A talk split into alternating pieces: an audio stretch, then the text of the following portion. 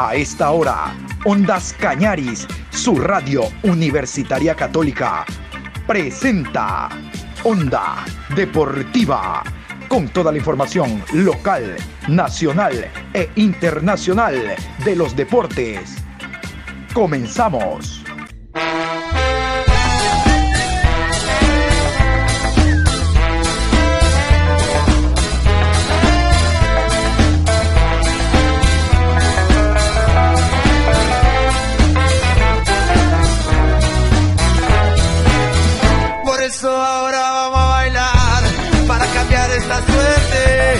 Sabemos gambetear para ausentar la muerte.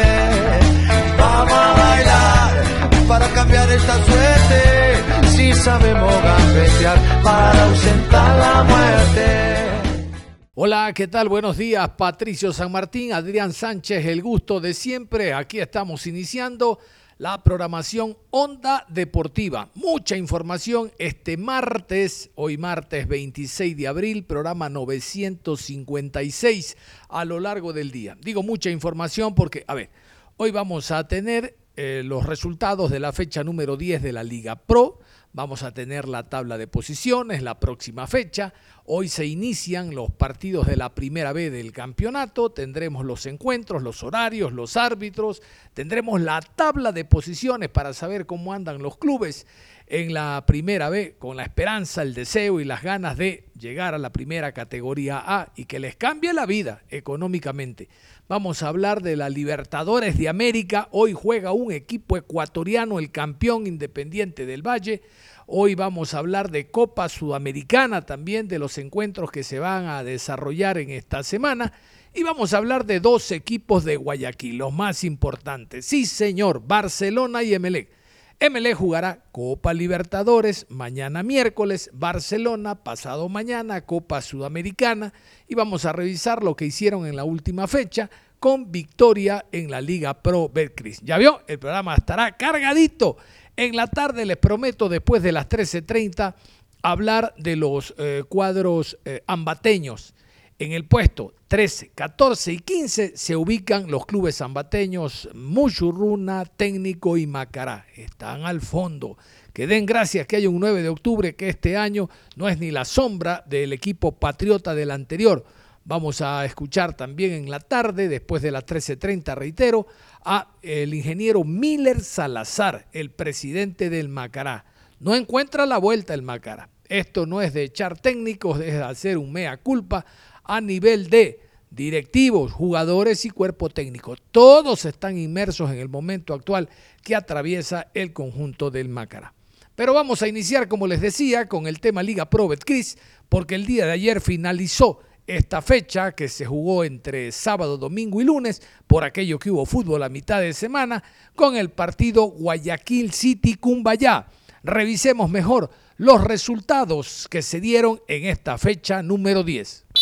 Gualaceo 2, Orense 1, Deportivo Cuenca y 9 de octubre, empate a 1, Delfín 0, Independiente del Valle 1, Católica 4, Técnico Universitario 1, Liga de Quito 3, Muchurruna 2, Emelec 1, Aucas 0, Macará 0, Barcelona 1, Guayaquil City 4, Cumbayá 1. Resultados llamativos entonces, el asombroso Gualaceo, como le habíamos indicado nosotros a ustedes, ganó al conjunto de Lorense, equipo que venía de derrotar 3 por 0 a Liga Deportiva Universitaria de Quito en su reducto en el 9 de mayo de Machala. Volvió a ganar Barcelona después de tres partidos que no lo hacía, dos por Liga Pro y uno por Copa Sudamericana. Le ganó al equipo del Macará allá mismito en el estadio Bella Vista y es por eso que la situación actual del Macará no es buena. Bueno, en general de los clubes ambateños, el MLE volvió a ganar como local a Sociedad Deportiva Aucas. Delfín no puede ganar de local, perdió ante Independiente que ganó eh, visitante en el Hokkaido y lo del equipo del Deportivo Cuenca, que como local no pudo eh, ganar el partido del día sábado y tan solo empató a uno ante 9 de octubre. Vamos a continuación con la tabla de posiciones. La tabla no miente. Los números son estos, tabla de posiciones jugada 10 fechas, exceptuando Barcelona, Emelec, Guayaquil City 9 de octubre. Primero Barcelona con 22 puntos más 7. Segundo, Liga de Quito, 19 puntos más 1. Tercero, Emelec, 18 más 7. Cuarto, Universidad Católica, 17 más 9. Quinto, Independiente del Valle, 17 puntos más 2. Sexto, Gualaceo, 14 puntos menos 1. Séptimo, Guayaquil City, 13 más 7. Octavo, Aucas, 13 puntos, 0 gol diferencia. Noveno, Delfín, 13 puntos menos 2. Décimo, Deportivo Cuenca, 13 puntos menos 3. Décimo primero, Orense, 11 puntos, 0, gol diferencia. Décimo segundo, Cumbayá, 10 puntos menos 5. Décimo tercero, Muchurruna, 9 puntos menos 2. Décimo cuarto, Macará, 9 puntos menos 6. Décimo quinto, Técnico Universitario, 9 puntos menos 7. Décimo sexto, 9 de octubre, 6 puntos menos 7. Barcelona continúa con esa ventaja de tres puntos, escuchaban, 22 puntos Barcelona, 19 Liga Deportiva Universitaria de Quito, 18 el Emelec, 17 Católica y lo propio Independiente del Valle. ¿Sabían ustedes que esta semana no juega Barcelona, no juega MLE, el clásico del astillero? Pidieron, el MLE fue el que pidió posponerlo porque hay una seguidilla de partidos hablando de Liga Pro, Copa Libertadores, desplazamientos y ese encuentro quedó ya programado para el 11 de mayo.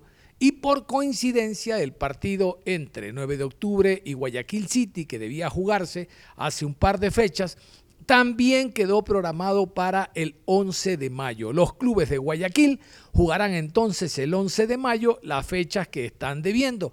Recordar que el encuentro 9 de octubre City no se jugó porque la cancha no estaba en buen estado. Eh, y porque eh, habían realmente desatenciones en cuanto a la parte sanitaria del estadio Alberto Spencer, el ex estadio modelo que está ubicado en la Avenida de las Américas. Y antes de hablar de la fecha número 11, contarles que en esta fecha número 10 ya se conoció oficialmente el nuevo técnico de Sociedad Deportiva Aucas. Conozcamos al nuevo estratega de El Papá. Sociedad Deportiva Aucas se complace en comunicar a su fiel hinchada, a los medios de comunicación y a la opinión pública en general que Hemos llegado a un acuerdo contractual con el cuerpo técnico encabezado por el profesor César Farías, quien estará al mando del proyecto deportivo que esta institución lleva adelante. Seguros de la calidad del equipo de trabajo que está alineada con los objetivos deportivos, institucionales y sociales que nos hemos planteado, damos la bienvenida al nuevo cuerpo técnico. Comunicaremos oportunamente a los medios de comunicación la fecha de llegada, lugar y hora de la rueda de prensa para la presentación oficial. Y vamos a continuación con la fecha número 11, la fecha 11 de la Liga Pro Betcris. Estos son los horarios. La fecha 11 comienza este viernes con el partido del Gualaceo, el asombroso Gualaceo, aquí en el Jorge Andrade Cantos. Vamos a escucharlo. Viernes 29 de abril, 19 horas, Gualaceo frente Macará. Sábado 30 de abril, 15 horas, Muchurruna recibe a Guayaquil City. A las 17 horas con 30, 9 de octubre versus Delfín. Y a las 20 horas, Técnico Universitario versus Aucas. Domingo 1 de mayo, 14 horas, Orense recibe a Universidad Católica. 16 horas con 30, Cumbayá versus Deportivo Cuenca. 19 horas, Independiente del Valle recibe a Liga de Quito. Y el miércoles 11 de mayo, 20 horas, Barcelona versus Emelec. Vamos a hablar de la primera B, porque el día de hoy se inicia la primera B, la Serie B que intenta, como les decía, eh, clasificar a los dos primeros para el próximo año que jueguen en la primera categoría A, con el ingreso económico que eso significa. Sí lo sabrá Gualaceo y Cumbayá este año.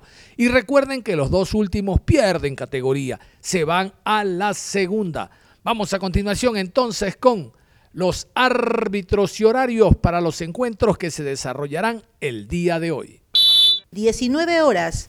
Ciudad de Ibarra, Estadio Olímpico de la Ciudad de Ibarra, Imbabura Sporting Club recibe a Club Deportivo América. Árbitro central, Luis Troya. Asistente 1, Juan Pablo Infante. Asistente 2, Ulvio Muñoz. Cuarto árbitro, Kevin Poveda. Asesor de árbitros, Marco Jurado. Miércoles 27 de abril, 15 horas con 30, Ciudad de Pelileo. En el estadio Ciudad de Pelileo, Chacaritas recibe a Atlético Santo Domingo. Árbitro central, Roque Vélez. Asistente 1, Carlos Ugalde. Asistente 2, Lucas Cajas. Cuarto árbitro, Anderson Zumbana. Asesor de árbitros, William Lozano. A la misma hora, en la ciudad de Riobamba, en el estadio Fernando Guerrero Guerrero. Centro Deportivo Olmedo versus Manta Fútbol Club. Árbitro central, Jordán Montesé. Asistente 1, Santiago Rivera. Asistente 2, Wimper Burgos. Cuarto árbitro, Carlos Tamayo. Asesor de árbitros, Manuel Tuárez. A las 19 horas en Quito, en el estadio Banco Guayaquil, Club Independiente Juniors versus Búhos Fútbol Club. Juez central, Leandro Angulo. Asistente 1, David Valladares. Línea 2, John Briones. Cuarto árbitro, Wellington Arauz. Asesor de árbitros, Roberto Flores. Cierra la jornada de la Serie B el día 28 de abril, jueves, 19 horas, en Quito, Estadio Olímpico Atahualpa. Club Deportivo El Nacional recibe a Libertad Fútbol Club. Juez central, Lenín Quiñones. Asistente 1, Jonathan Pazuña. Asistente 2, Andrés Inca. Cuarto árbitro, Susana Corella. Asesor de árbitros, Roberto Flores. La tabla de posiciones de la primera B presenta estos números. Qué mal que le va al equipo del Manta. No levanta cabeza. Cambió de técnico, pero continúa en los últimos lugares. Bien por el, el Imbabura, eh, bien por el Libertad, equipos que están en la parte alta de la tabla. Vamos a repasar la tabla de posiciones a continuación, hablando de la primera B del fútbol ecuatoriano. En la primera casilla, Imbabura, 14 puntos más 5. Le sigue Atlético Libertad, 13 puntos más 4. Tercero, Independiente Juniors, 13 puntos más 3. Cuarto, Chacaritas, 13 puntos, 0 gol diferencia. Quinto, América de Quito, 10 puntos más 5. Sexto, El Nacional, 9 puntos menos 1. Séptimo, Olmedo, 9 puntos menos 1. Octavo, Atlético Santo Domingo, 6 puntos menos 2. Noveno, Búhos, 6 puntos menos 4. Décimo, Manta, 2 puntos menos 9. Jugadas 7 fechas. Esta semana habrán partidos, como les decía, de Copa Libertadores de América y Copa Sudamericana. Vamos a iniciar con la Copa Libertadores de América porque hoy juega Independiente del Valle. Hoy juega Independiente del Valle, el campeón del fútbol ecuatoriano. Mañana lo realiza el Club Sport Emelec. Por coincidencia, campeón y vicecampeón enfrentan a clubes brasileños. Vamos mejor a escuchar los horarios, los árbitros y todos los detalles en torno a estos dos partidos donde están inmersos los representantes ecuatorianos en la Libertadores de América. Esta es la Copa Libertadores. Martes 26 de abril, en la ciudad de Quito, 19 horas con 30 por el grupo D. Independiente del Valle recibe a Atlético Mineiro. Juez central, Fernando Rapalini. Asistente 1, Diego Bonfa. Asistente 2, Ezequiel Braulowski. Cuarto árbitro, Patricio Lustó. Argentinos. Asesor de árbitros, José Lara. Encargado de la calidad, Jorge Larrionda. Uruguayo. Miércoles 27 de abril, en la ciudad de Guayaquil, 19 horas por el grupo A. Emelec versus Palmeiras. Árbitro central, Patricio Lustó. Asistente 1, Ezequiel Braulowski. Asistente 2, Diego Bonfa. Cuarto árbitro, Fernando Rapalini. Argentinos. Asesor de árbitros, Juan Corozo. Encargado de la calidad, Sergio Cristiano, brasileño. Vamos a meternos al tema de la Copa Libertadores. Entonces, escuchaban, hoy Independiente del Valle juega su partido Vamos a repasar las alineaciones, el tentativo 11 de Renato Paiva. Todos sabemos que Miguel Bravo estará en la banca por aquello que Paiva no tiene licencia todavía de Conmebol, pero esa ya está en trámite. Vamos a repasar los 11 de Independiente del Valle para hoy. Ramírez con el 1, Perlaza con el 13, camiseta 6 para Chávez, Segovia con el 2, Carabajal número 14, Yunque con el 5, Previtali con el 21, Pellerano número 16, Sornosa con el 10, Farabelli con el 8 y Bauman con el número 32. Atlético Mineiro, el cuadro brasileño que se encuentra desde ayer en la ciudad de Quito, ha preparado estos 11 para esta noche. Vamos a ver cómo les va por el tema altura y por lo bien que juega Independiente del Valle. Ojalá los puntos se queden en suelo ecuatoriano, pero los partidos hay que jugarlos. El Mineiro y estos 11 para esta noche. Esta es la Copa Libertadores. Everson con el 22, Mariano camiseta 25 con el 13 Arana, Godín 14, Nathan con el 40, Alan con el 29, Jair con el 8, Vargas camiseta con número 10, Saracho con el 15, Fernández con el 26 y Hulk con el número 7. Miguel Bravo, el director técnico de divisiones menores que está a cargo del equipo principal para Libertadores por el tema licencia, eh, decíamos que no eh, tiene todavía, Renato Paiva no está habilitado por Conmebol ha dado una rueda de prensa en la previa al partido de esta noche. Vamos a escuchar a Miguel Bravo contándonos todos los detalles de la preparación del equipo para la Libertadores de América. Quisiera saber si han hecho énfasis en el trabajo defensivo, teniendo en cuenta el último partido Independiente de local contra Tolima, donde desde mi criterio Independiente dominó, pero aquellos espacios que dejó en defensa le terminaron costando por el buen pie de los colombianos, teniendo en cuenta obviamente que los brasileños, este Atlético Mineiro, tiene mucho poderío en ataque. Creo que Atlético Mineiro es uno de los candidatos a, llegar a, la final, a poder disputar el título. Ha hecho una gran inversión en cuanto a, jugadores, el último campeón de, de Brasil, semifinalista de la última Copa en este torneo brasileño también tiene siete puntos de nueve, entonces es un equipo que, que, tiene muy buenas individualidades, ya, ya lo han demostrado anteriormente y, y, creo que va a ser un partido en que vamos a estar constantemente exigidos en la, en la fase defensiva. Obviamente que trataremos de imponer condiciones, pero tendremos que estar muy atentos a, todos los detalles de nuestra fase defensiva. ¿Cómo corregir los errores que Independiente del Valle lo realizó frente al Tolima el pasado partido de Conmebol Libertadores? Y han estudiado un poco al rival, el, Atlético Mineiro, que viene siendo puntero del campeonato brasileño y tiene algunos jugadores de renombre en el campeonato eh, brasileño y también en la Copa Libertadores. Gracias, profesor. Eh, sí, se lo ha estudiado muy bien al, al rival, se ha entrenado también en base eh, a eso, a los puntos fuertes que tienen, sobre todo en fase eh, ofensiva. Tendremos que estar, como dije anteriormente, muy atentos a, los detalles, que cuando estemos atacando también podamos tener buenas vigilancias defensivas, estar atentos a esos jugadores descolgados y, y, creo que nosotros, si bien somos locales y queremos imponer condiciones, pero tenemos que estar respetando también al, al rival. Lo hemos entrenado bien, se ha estudiado muy bien al rival y creo que va a ser un lindo partido el día de mañana novedades, bajas en el conjunto de Independiente del Valle de cara a lo que va a ser el partido por Copa Libertadores. No sé si de pronto ya se tiene un diagnóstico de lo que es eh, la lesión de Previtali para informarles a todos los hinchas de Independiente del Valle. Muchas gracias y un buen día. ¿Cómo le va? Buen día. Eh, en cuanto a sanciones, estamos con, el equipo completo. Lastimosamente tenemos la baja de, Previtali, lastimosamente no podrá estar dentro de, la partida. Eh, el cuerpo médico está justamente haciendo evaluaciones para determinar el grado de, lesión y el tiempo de para que, tendrá, pero esa es la, única baja y el resto del equipo está completo.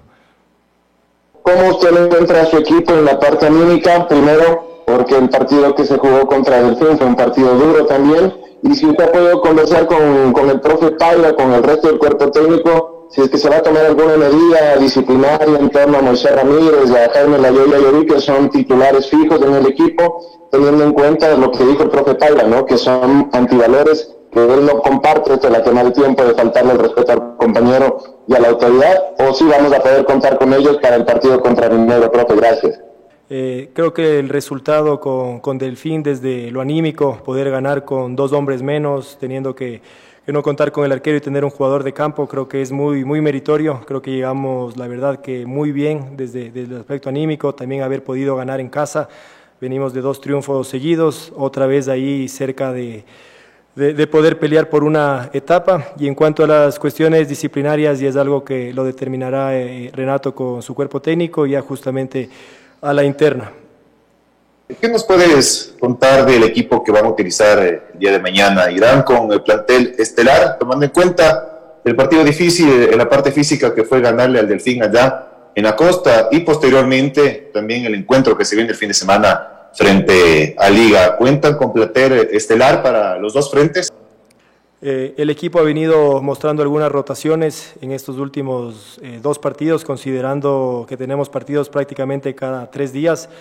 Eh, se está evaluando hasta el último instante el, el, aspecto físico de los jugadores, si es que llega algún jugador golpeado. Entonces el equipo ya se lo determinará directamente mañana, obviamente sabiendo que cuando se juega tan seguido siempre van jugadores que están con las justas. El tiempo que ya usted está en la zona técnica de Independiente en Copa Libertadores, ya le da a usted un poco más de visión como para sugerir también eh, cambios, eh, cosas así, eh, coordinando con el profesor Paiva en la dirección técnica, sería eso ya un, un adelanto también. ¿Y cómo miró? ¿Cuándo miró? ¿En videos o en partido en vivo y en directo que jugaba? Eh, Atlético Mineiro, porque claro, hay que observar, ¿no? Supongo que a 2.300 metros de altura que está Sangolquí o el Valle de los Chillos, hay que ponerle ritmo también a los brasileños para jugar mañana. Eh, no hay que desconocer que, la altura siempre, si es que uno logra imponer ritmo desde, desde la presión, desde la circulación, puede jugar también a nuestro favor. Creo que el día de mañana va a haber un partido que, va a ser mucho por momentos momentos en los que logremos eh, dominar y someter al rival y momentos que por la calidad del rival también tendrán la, la, pelota, ¿no? Pero la clave va a ser poder administrar esos momentos a favor nuestros para poder eh, generar peligro. En cuanto a la primera pregunta, eh, la verdad que tenemos muy buena cercanía, relación con, con, Renato y su cuerpo técnico. He estado constantemente viendo todos los videos, los partidos juntamente con, con el plantel. Entonces esa cercanía también me permite saber claramente lo que va a suceder en el partido, obviamente siempre con, con respeto, con, desde mi posición en la que me toca, si es que tengo que dar algún tipo de, comentario, he sentido que siempre ha sido bienvenido, así que creo que estamos haciendo un, un buen trabajo y, y creo que estoy pudiendo ayudar desde el rol que me toca. ¿Y cómo hacerle daño al rival cuando estén ya en el campo de juego y se corra más allá de lo que es la altura. El equipo tiene buen pie, pero ¿cómo seguir haciendo efecto, mi estimado? Bueno, yo creo que tratar de, cuando tengamos la pelota en nuestras posesiones, tratar de, de, de, poder hacerlas largas, de tratar de mover al rival de lado a lado, ahí poder encontrar los espacios que ellos nos puedan ir, ir dejando. Normalmente a los equipos que tienen grandes figuras eh, les cuesta también un poco el hecho de no tener la pelota, entonces sabemos que, que queremos ser protagonistas, que queremos tener también la pelota. Y, y, bueno, van a haber momentos también en que el rival va a tener por la calidad que ellos tienen y ahí es cuando eh, el orden, eh, saber estar pendiente de todos los detalles será también eh, fundamental. Creo que va a ser un partido, como dije anteriormente, anteriormente perdón, de, de momentos en los que van a haber momentos que logremos someter al rival y otros en los que nos va a tocar eh, defender bien. Ojalá podamos tener esa misma contundencia en ofensiva que, tuvimos en nuestra primera fecha y poder estar atento también eh, en la fase defensiva y no dar eh, ningún tipo de, de ventaja porque seguramente la pagaremos. Éxitos a Independiente del Valle entonces para el encuentro de esta noche. Y le hablaba en los titulares también que esta semana los clubes ecuatorianos jugarán Copa Sudamericana. Ya sabemos que mañana el MLE recibe al Palmeiras. Pero los otros cuatro clubes, Barcelona, 9 de octubre, Universidad Católica y Liga Deportiva Universitaria de Quito jugarán Copa Sudamericana en distintos lugares, unos de local, otros de visitante.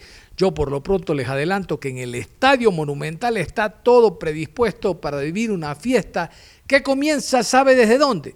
Desde que la directiva da a conocer valores asequibles para que el público pueda llegar al estadio. 5 dólares la general. Vaya al estadio, vaya, ingrese y apoya al equipo. Barcelona tiene una capacidad importante en el escenario deportivo que a mayor presencia de público, mayor rédito económico. Y sobre todo, el último partido que gana Barcelona, jugando ante el Macará, Barcelona es el puntero, por lo tanto de ese encuentro les puedo decir, hay un interés en la ciudad de Guayaquil para este jueves en horas de la noche que Barcelona recibe al equipo metropolitano de Venezuela. Universidad Católica jugará como local ante el Banfield. Mejor vamos a repasar, vamos a repasar todos los partidos que se juegan esta semana a nivel de Copa Sudamericana. Los escuchamos.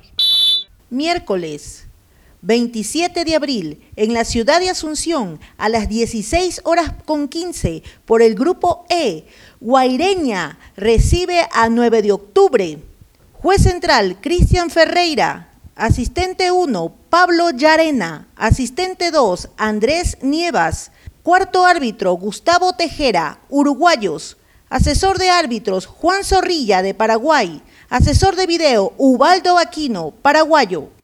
Miércoles 27 de abril, en la ciudad de Quito, 19 horas con 30 por el Grupo C, Universidad Católica recibe a Banfield. Juez central, Augusto Menéndez.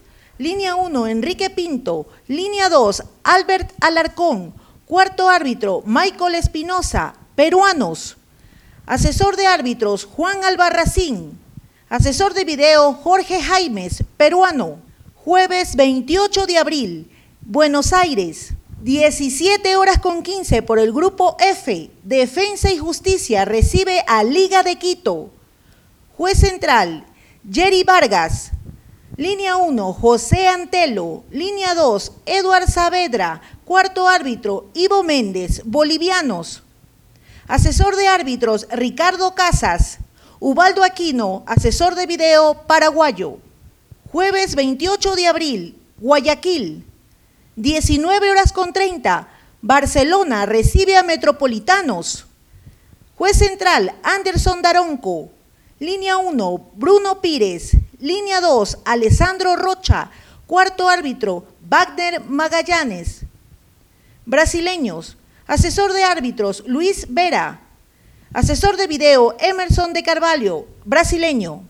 Muy bien, cerramos esta parte de la programación, no sin antes invitarlos que Después de la pausa vamos a hablar de los clubes guayaquileños Barcelona y Emelec. Emelec y Barcelona, el, vicecampeón primero. Emelec y Barcelona ya vamos a hablar entonces de lo que ha sido la última participación de ellos a nivel de la Liga Pro Betcris. Emelec derrotó al Aucas y se mantiene, como escuchaban ustedes en la tabla, en la parte alta, mientras que Barcelona ratifica su diferencia de tres ante Liga de Quito. Tres puntos lo, eh, es la diferencia que tiene Barcelona en relación a Liga después de la victoria ante el conjunto de El Macará. Liga le ganó otro equipo ambateño, al equipo del Muchurruna. Liga lo hizo en casa, Barcelona lo hizo en Ambato, pero ahí están los dos clubes intentando al menor pestañeo, al menor despiste, al menor resbalón del Barcelona, Liga apoderarse de la primera posición. ¿Lo permitirá Barcelona? Ya les cuento. Vámonos a la pausa y regresamos con más información aquí en Onda Deportiva. Onda Deportiva.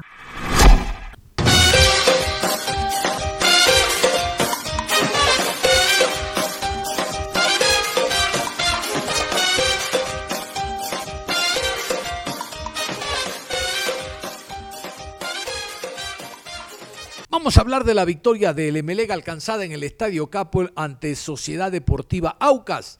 El Emelec derrotó al Aucas 1 por 0 con gol de Brian Carabalí. realmente que fue una victoria sufrida, tomando en cuenta de que Melé desde los primeros minutos de la etapa inicial se quedó con un hombre menos por la expulsión del jugador Leguizamón. Cabe recordar que este partido tuvo presencia de VAR a petición de Sociedad Deportiva Aucas y realmente la sensación es que eh, el jugador Joao Rojas jugó gratis el resto del compromiso después de los 20 del segundo tiempo aproximadamente, porque la falta que cometió era para tarjeta roja, pero tanto Orbe, el árbitro central, como el VAR dijeron otra cosa. Lo cierto, lo importante son los tres puntos. Emelec hizo 18, se mantiene en la parte alta de la tabla.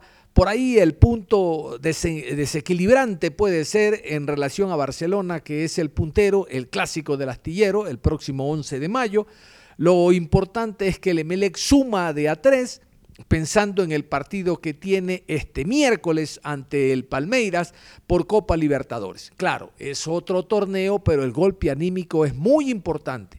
Pensarle a hacer un buen partido al Palmeiras creo que debe ser la prioridad pero lo importante es haber ganado en el torneo local para ir con otro ambiente, con otra idea y encarar este partido ante un rival muy difícil. Vamos a repasar las alineaciones e iniciamos por el conjunto del Emelec, los 11 de rescalvo en el terreno de juego. Ortiz con el 12, Caicedo, camiseta 14, Pitón con el 23, 2 para Leguizamón, Guevara con el 3, Arroyo con el 5, 8 Rodríguez, Carabalí camiseta 24, 10 para Rojas, Francisco Ceballos con el 21 y Cabeza con el 9. Sociedad Deportiva Auca que tiene todavía técnico interino, hablamos de Nelson Videla, el argentino, eh, cometió algunos errores. Mm, se dice de que el técnico todavía no termina de conocer al plantel, que la presencia de Cano, de Briones era fundamental iniciando el segundo tiempo, porque ese jugador de más que tiene Aucas, eh, eh, que tuvo Aucas en el terreno de juego, realmente se lo sentía a ratos y había que refrescar, poner piernas nuevas en el terreno de juego, había que oxigenar el medio campo y la delantera y el técnico demoró mucho en hacer las variantes, ¿no? Vamos a repasar los 11 de Laucas, los 11 de Videla en el terreno del Capuel. Lara con el 26, Mina con el 30, 23 para Mejía, Romero con el 27, camiseta 4, AD, Vega con el 7, Quiñones jugó con el 28, 24, Silva, Figueroa con el 10, Bolaños, camiseta 25 y Fidriusewski con el 9. Casualmente vamos a iniciar con el técnico Videla, hablando al término del compromiso de esta derrota y con la incertidumbre que tenía si continúa o no al frente del equipo. Videla, DT de Aucas. Aucas! Profe, ¿le deja eh, satisfecho el funcionamiento del equipo, aunque a pesar de que el MLX se haya quedado con hombre menos? Y en qué mejorar para que el equipo tenga regularidad y no sea irregular. Partidos de local gana y partidos de visitante pierde para que saque también eh, puntos de visitante. ¿En qué mejorar en este Aucas sabiendo de que le toca un camino largo en esta Liga Pro? Muchas gracias. A ver, primero nosotros tenemos menos de una semana, nos tocaron dos partidos durísimos. El del, el que fue entre semana eh, era con un rival que venía muy bien, venía de golear eh, un partido con cancha pesada el del otro día, nos encontramos con el marcador adverso, lo pudimos levantar. Hoy eh, teníamos un plan, nos convierten antes de los 15 minutos, eh, por ahí no funcionó, nos tocó cambiar. Y después Emelec se replegó bien, hizo un buen trabajo defensivo, a nosotros nos costó encontrar espacios, nos costó por ahí fijar hombres para encontrar un segundo pase, no lo pudimos hacer, nos costó más allá que lo intentamos, buscamos variantes de los cambios. Eh, igual Emeleco hizo un, gran trabajo, cerró los caminos y, no lo pudimos empatar. Este, desde el trabajo creo que un equipo lo que necesita es mucho tiempo. No, no se resuelven las cosas en dos o tres días. Entonces, nada, nosotros eh, en, la posibilidad de trabajar con el equipo estos días, creemos que hicimos todo lo que nos correspondía hacer para tratar de conseguir los resultados. El otro día se pudo y no, lamentablemente el fútbol es así. Eh, pero bueno, sea con nosotros o sea con otro cuerpo técnico, lo que se necesita es trabajo, corregir errores y obviamente pensar en conseguir resultados positivos tanto de local como de visitante. Y dentro de, lo que fue el partido y ha sido este cambio del de, cuerpo técnico tras la salida de IW, ¿cómo han sido mantener ese ritmo con el equipo, el aspecto anímico? Y hoy por hoy, luego de lo que fue esta semana doble jornada, eh, pensar en un técnico universitario, cómo afrontar y también siendo que es un rival el cual no ha venido bien y poder contraatacarlo allá en Ambato. Mira, yo no, no, no, tengo definido realmente qué va a pasar, eso lo va a decidir el club. Este, el presidente habló conmigo el fin de semana anterior, me manifestó eh, por ahí que el club está en una necesidad estos partidos y después, bueno, que, que tenían que decidir. Así que si nos corresponde seguir trabajando, lo haremos con mucho gusto, pensando en, en conseguir un resultado positivo, mejorar en los aspectos que lo consideremos y, como le decía a tu colega, tratar de conseguir resultados positivos. Más allá de estos resultados que lamentablemente no le vienen en lo anímico al Sociedad Deportiva Aucas, ¿qué sería la parte de mejorar bueno, en cuanto a lo que dure su dirección técnica y también eh, se ha podido dialogar ya con los presidentes o con los directivos en cuanto a un nuevo director técnico que llegase al club. Gracias. No sé respecto de, de un nuevo director técnico, la verdad que no lo sé. Este, y aspectos a mejorar, creo que Héctor venía trabajando de una forma, por ahí nosotros tenemos otra. Eh, no hablamos de si es mejor o peor, hablamos de que es diferente. Y bueno, eso, como les decía antes, no se resuelve en uno o dos días, en una semana de trabajo, se necesita mucho tiempo. Eh, más allá de que yo conozco a una gran mayoría del plantel, eh, no es fácil, los partidos son todos complicados, la liga es muy pareja. Eh, no hay demasiada diferencia entre los equipos, por ahí se tiene algún buen resultado, algún mal resultado, pasa, es muy irregular. Eh, y nada, hay que trabajar pensando en, corregir lo que se hizo mal y en sostener lo que se hace bien para seguir consiguiendo resultados positivos. No hubo tanta resistencia después del partido, no solo por la victoria, hablo en relación al técnico Rescalvo, no solo por la victoria, sino por las variantes que realizó en el terreno de juego. Carabalí anotó el gol, en el segundo tiempo salió para el ingreso del Astre, ingresó el jugador Roberto Garcés fue muy importante porque en el medio campo le dio la posibilidad, siendo compañero de Dixon, para que Sebastián Rodríguez suba unos metros. Ya después la inclusión de Zapata por el mismo José Ceballos. Fue eh, interesante lo que hizo el técnico Rescalvo. Muy criticado, pero las variantes le dieron la tónica diferente al equipo que jugó gran, eh, a ver, todo el segundo tiempo y gran parte del primero con un hombre menos. Ismael Rescalvo, el DT del Emelec, a continuación. ¿Cómo observó el partido más allá de la, de la fatídica decisión de tener un jugador menos? ¿Cómo lo solventó? ¿Cómo analiza los ingresos que tuvo? Joel Quintero, que es un jugador que siempre que ingresó le respondió muy bien, hoy me parece que tuvo un partido espectacular. ¿Cómo analizó usted eh, los ingresos y cuál fue la, la intención que tuvo usted con estas variantes? Gracias, profe. Creo que el, valor de, del análisis eh, parte antes de la expulsión y a través de la expulsión.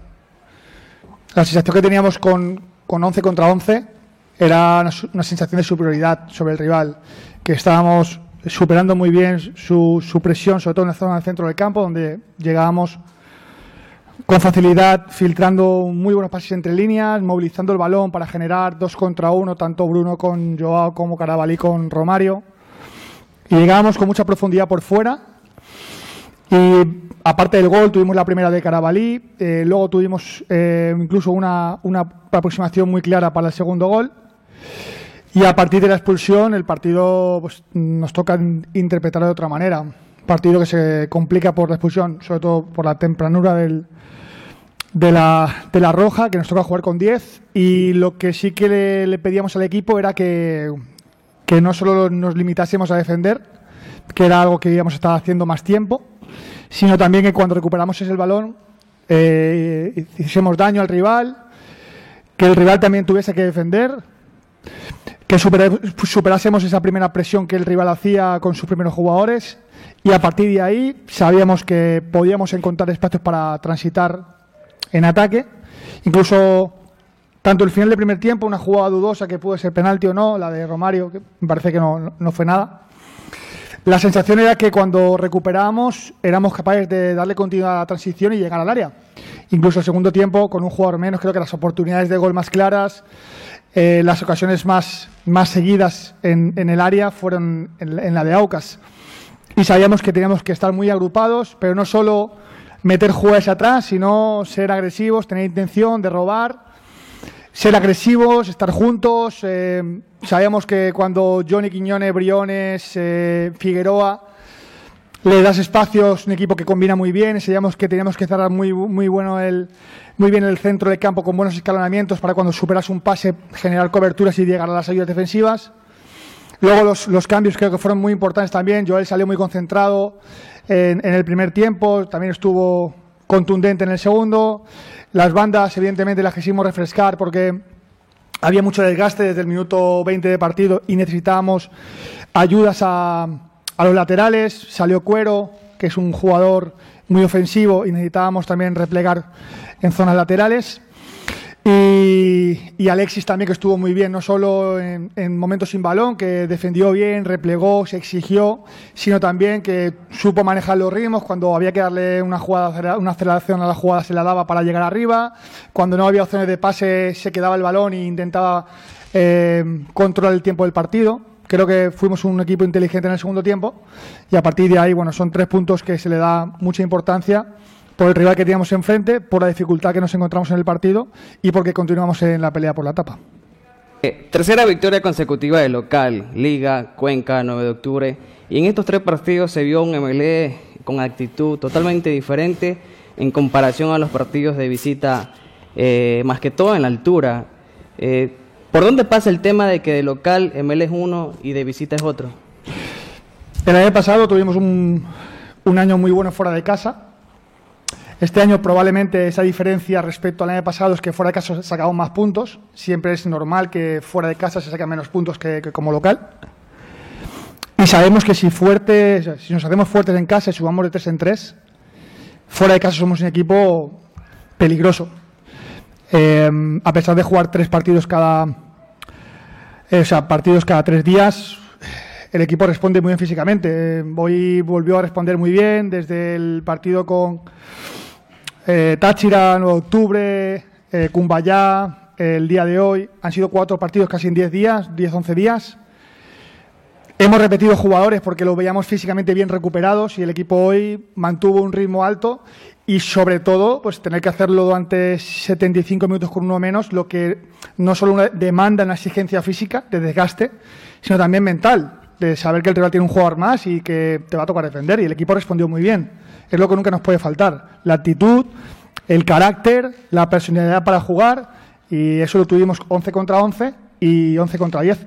Y creo que conseguir que Aucas, que es un equipo que genera muchas oportunidades de gol, que hace una gran cantidad de, goles cada partido y prácticamente Pedro no, no tuvo que intervenir. Eso habla muy bien de que el equipo defendió alto, que el compromiso defensivo fue de todos y que al rival lo limitamos en, en casi todo el partido para que no nos generase oportunidades de gol.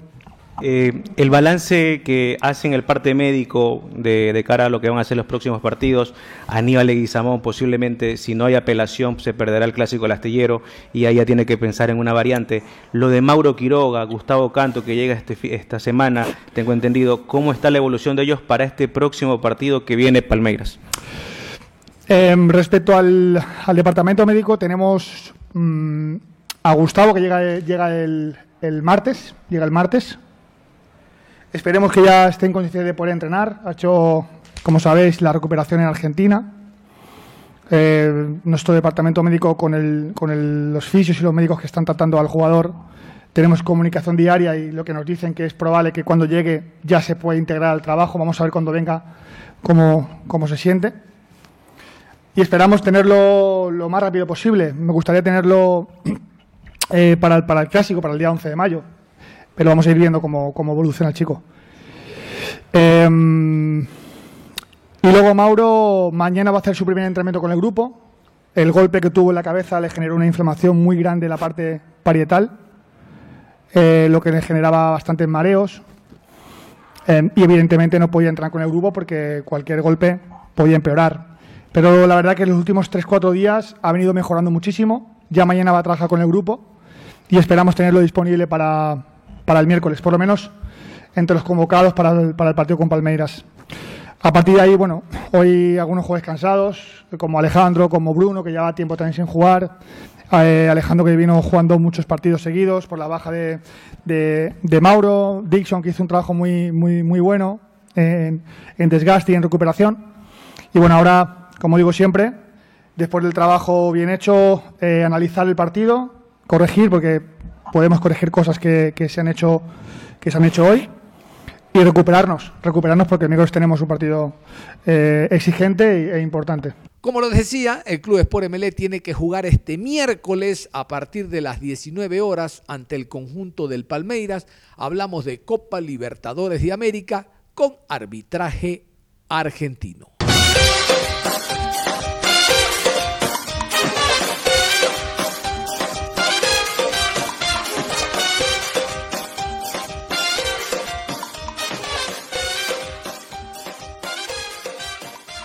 Vamos a continuar, decíamos después de la pausa, Emelec Barcelona, ya hablamos del vicecampeón, hablaremos del Barcelona y su victoria ante el Macará. Ha generado todo tipo de críticas, no era para menos, la victoria del Barcelona visitante.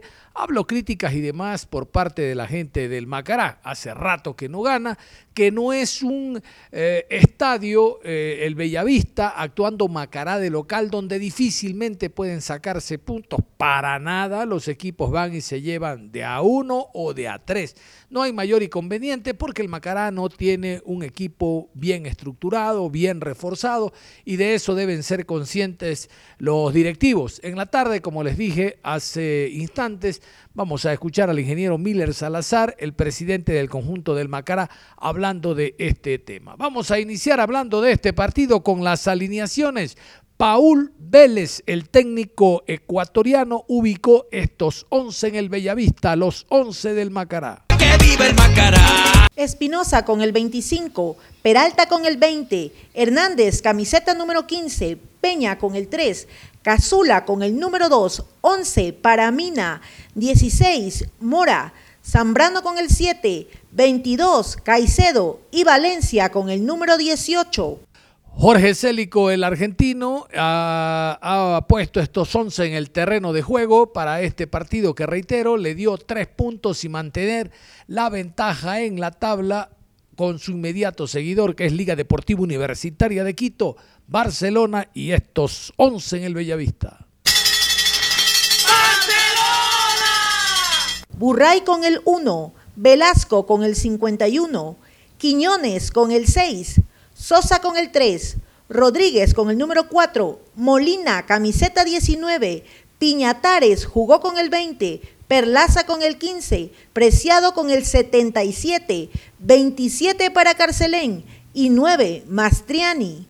Gonzalo Mastriani fue el hombre que anotó el tanto que le dio la victoria al Barcelona. Tuvo una destacada actuación el VAR. El VAR no pasó inadvertido. La tecnología sirve para cuando se cometan errores o el árbitro por la rapidez, por la inmediatez de la jugada no se percate, el VAR está para transparentarlo. Como ocurrió con un gol viciado de nulidad por parte de la gente del Macará Augusto Aragón, el árbitro central, inclusive dio como válido el gol, pero fue el VAR el que advirtió al central para indicarle de que no, de que el gol no era legal, no era válido, por lo tanto él nulitó la jugada. Y luego también una jugada que pasaba inadvertido para el árbitro, pero ante la caída de un jugador del Barcelona se revisó el VAR y hubo falta por parte del jugador Mora y el árbitro le exhibió tarjeta roja. Presencia del VAR que es muy importante. Vamos a continuación entonces a ir con la rueda de prensa. En primera instancia, Jorge Célico, el técnico canario. Esto fue lo que dijo. qué tan difícil se le hizo el equipo conseguir el tanto de que le da precisamente la victoria, profe, y brevemente cómo evalúa el rendimiento del equipo esta noche acá en el Bellavista. Muchísimas gracias, profe. Eh, este reducto Ambato es un lugar bien complicado para jugar. Bien complicado. Eh, Macará es un equipo duro, eh, un equipo que tiene jugadores rápidos arriba, apela al contragolpe, lo hace de buena manera, juega bastante directo y, eso en la altura complica, porque tenés que hacer tramos de, de recorrido muy largos y, perdés un poquito la, capacidad física, ¿no? Eh, yo creo que hoy el, equipo eh, hizo un partido que se jugó desde dos lugares, desde, desde lo moral, que necesitábamos salir de esta mala rachita que habíamos tenido, producto de un montón de situaciones que yo ya enumeré y no vale la pena decirlas, y la verdad que yo estoy muy contento, hoy muy contento por la actitud de los jugadores. Hay cosas para corregir, hay cosas que mejorar, hay, todavía falta mucho trabajo, tenemos muchos partidos, pero hoy me quedo con esa seriedad y con ese compromiso que tuvo el plantel de jugar acá, este, que no es, no es nada sencillo. ¿no? Coméntenos, en una instancia del compromiso estuvo Byron Castillo en zona de transición, en primera instancia estuvo por ahí para la salida de Jonathan Perlaza, pero se decidió por el Leonel Quiñones. ¿A qué se debió esto, profe? Un gusto. Sí, inicialmente era otro el cambio, era el de Perlaza, porque habíamos visto que, que había hecho un gran esfuerzo. ¿no? Hoy el Jonathan para mí fue eh, el mejor jugador de la cancha, es una opinión muy personal. Dentro de todo lo bueno, para mí él estuvo sumamente destacado, más allá de que haya convertido. Eh, resultó ser que Leonel se quedó sin piernas, estaba cansado y pidió el cambio. Cuando él vio, los jugadores ya saben, no era la tercera ventana, era la última ventana de, de la realización de un cambio, entonces Leonel avisó rápidamente y por eso cambiamos el, el cambio y lo hicimos por Leonel Quiñones. 1-4-1-4-1 es una nueva forma para ganar los partidos en vista que no tenemos el enganche. ¿Lo busca es, o no? Es una de las tantas formas que hay que probar según los jugadores que uno le pueda echar mano, lo que está diciendo vos. Hoy tenemos la imposibilidad de Gabriel, la imposibilidad de, de Damián, este, y si alguien puede hacerlo en esa posición, que yo creo que hay, deberíamos ensayarlo, pero no hay tiempo de ensayo. Y ya me pasó el otro día con Eric, que quise ensayar eh, eh, la posición de centro delantero y no me salió bien. Entonces prefiero eh, tomarme el tiempo necesario para ensayar de buena manera algunos cambios si se necesita. Y lo mejor era para mí hoy armar ese 4-3-3 o 4-1-4-1 que, que numerás vos, ¿no? Boris Fiallos, el asistente técnico de Paul Vélez, fue el que asistió a la rueda de prensa. Paul Vélez, contrariado, molesto porque las cosas no le salen, delegó a su asistente para que converse con la prensa. Lo escuchamos. ¡Que viva el Macará! Eh, ¿Cuál es el mensaje que baja desde el cuerpo técnico? ¿Cuál es el mensaje que baja hacia la gente de Macará y sobre todo hacia los jugadores después de esta derrota y después de acumular otro partido sin recibir goles?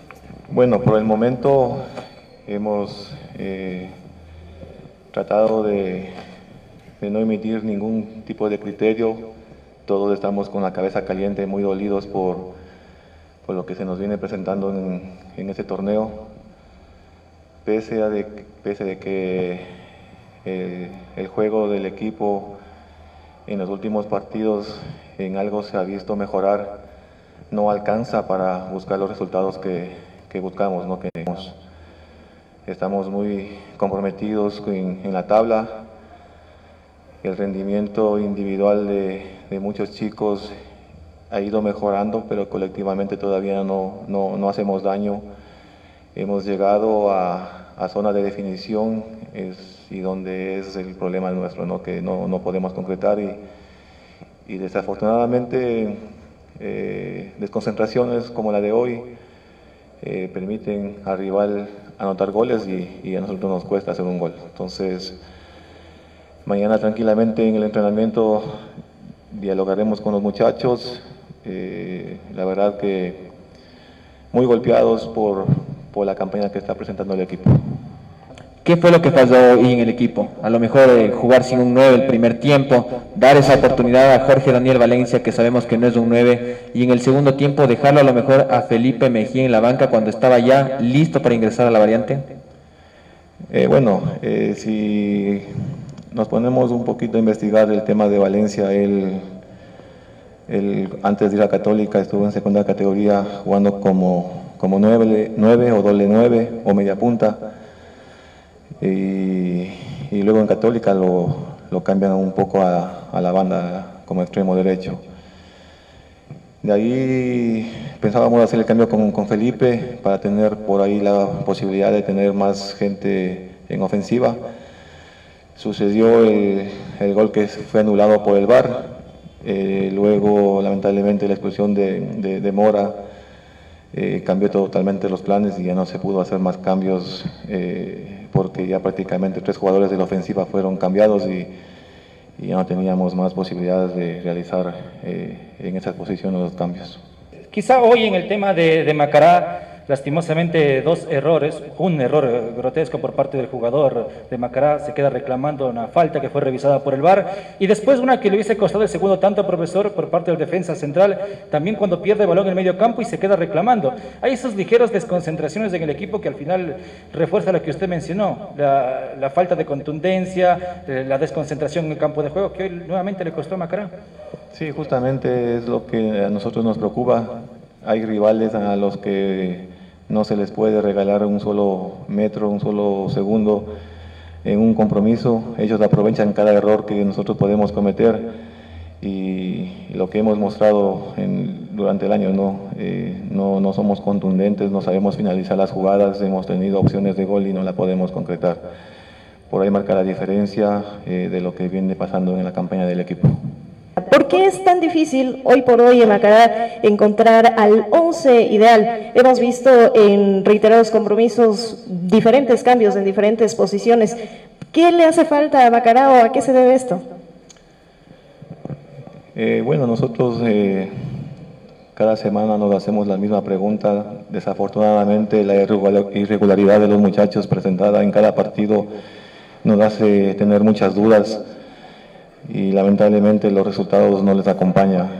Eh, yo creo que conseguir por ahí en el camino un triunfo nos puede dar la, tranquilidad y la seguridad de que, que, se pudo encontrar un once ideal, pero ustedes saben, todavía al equipo le cuesta eh, eh, concretar o sacar los puntos que necesitamos para tener tranquilidad. Antes de cerrar, decirles que este partido entre Macará y Barcelona significó el partido número 100 para el arquero Burray, el número 100 defendiendo la camiseta del Barcelona. Y son las cosas que tiene el fútbol. Él llegó a este país por la puerta que le dio el conjunto de El Macará. Macará lo trajo al fútbol ecuatoriano y ahora con el Barcelona cumple 100 partidos enfrentando a su ex, el Macará. Ese es el fútbol.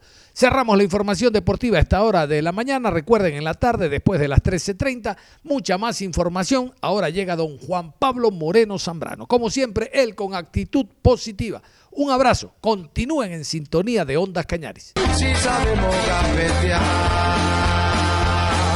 para ahuyentar la muerte.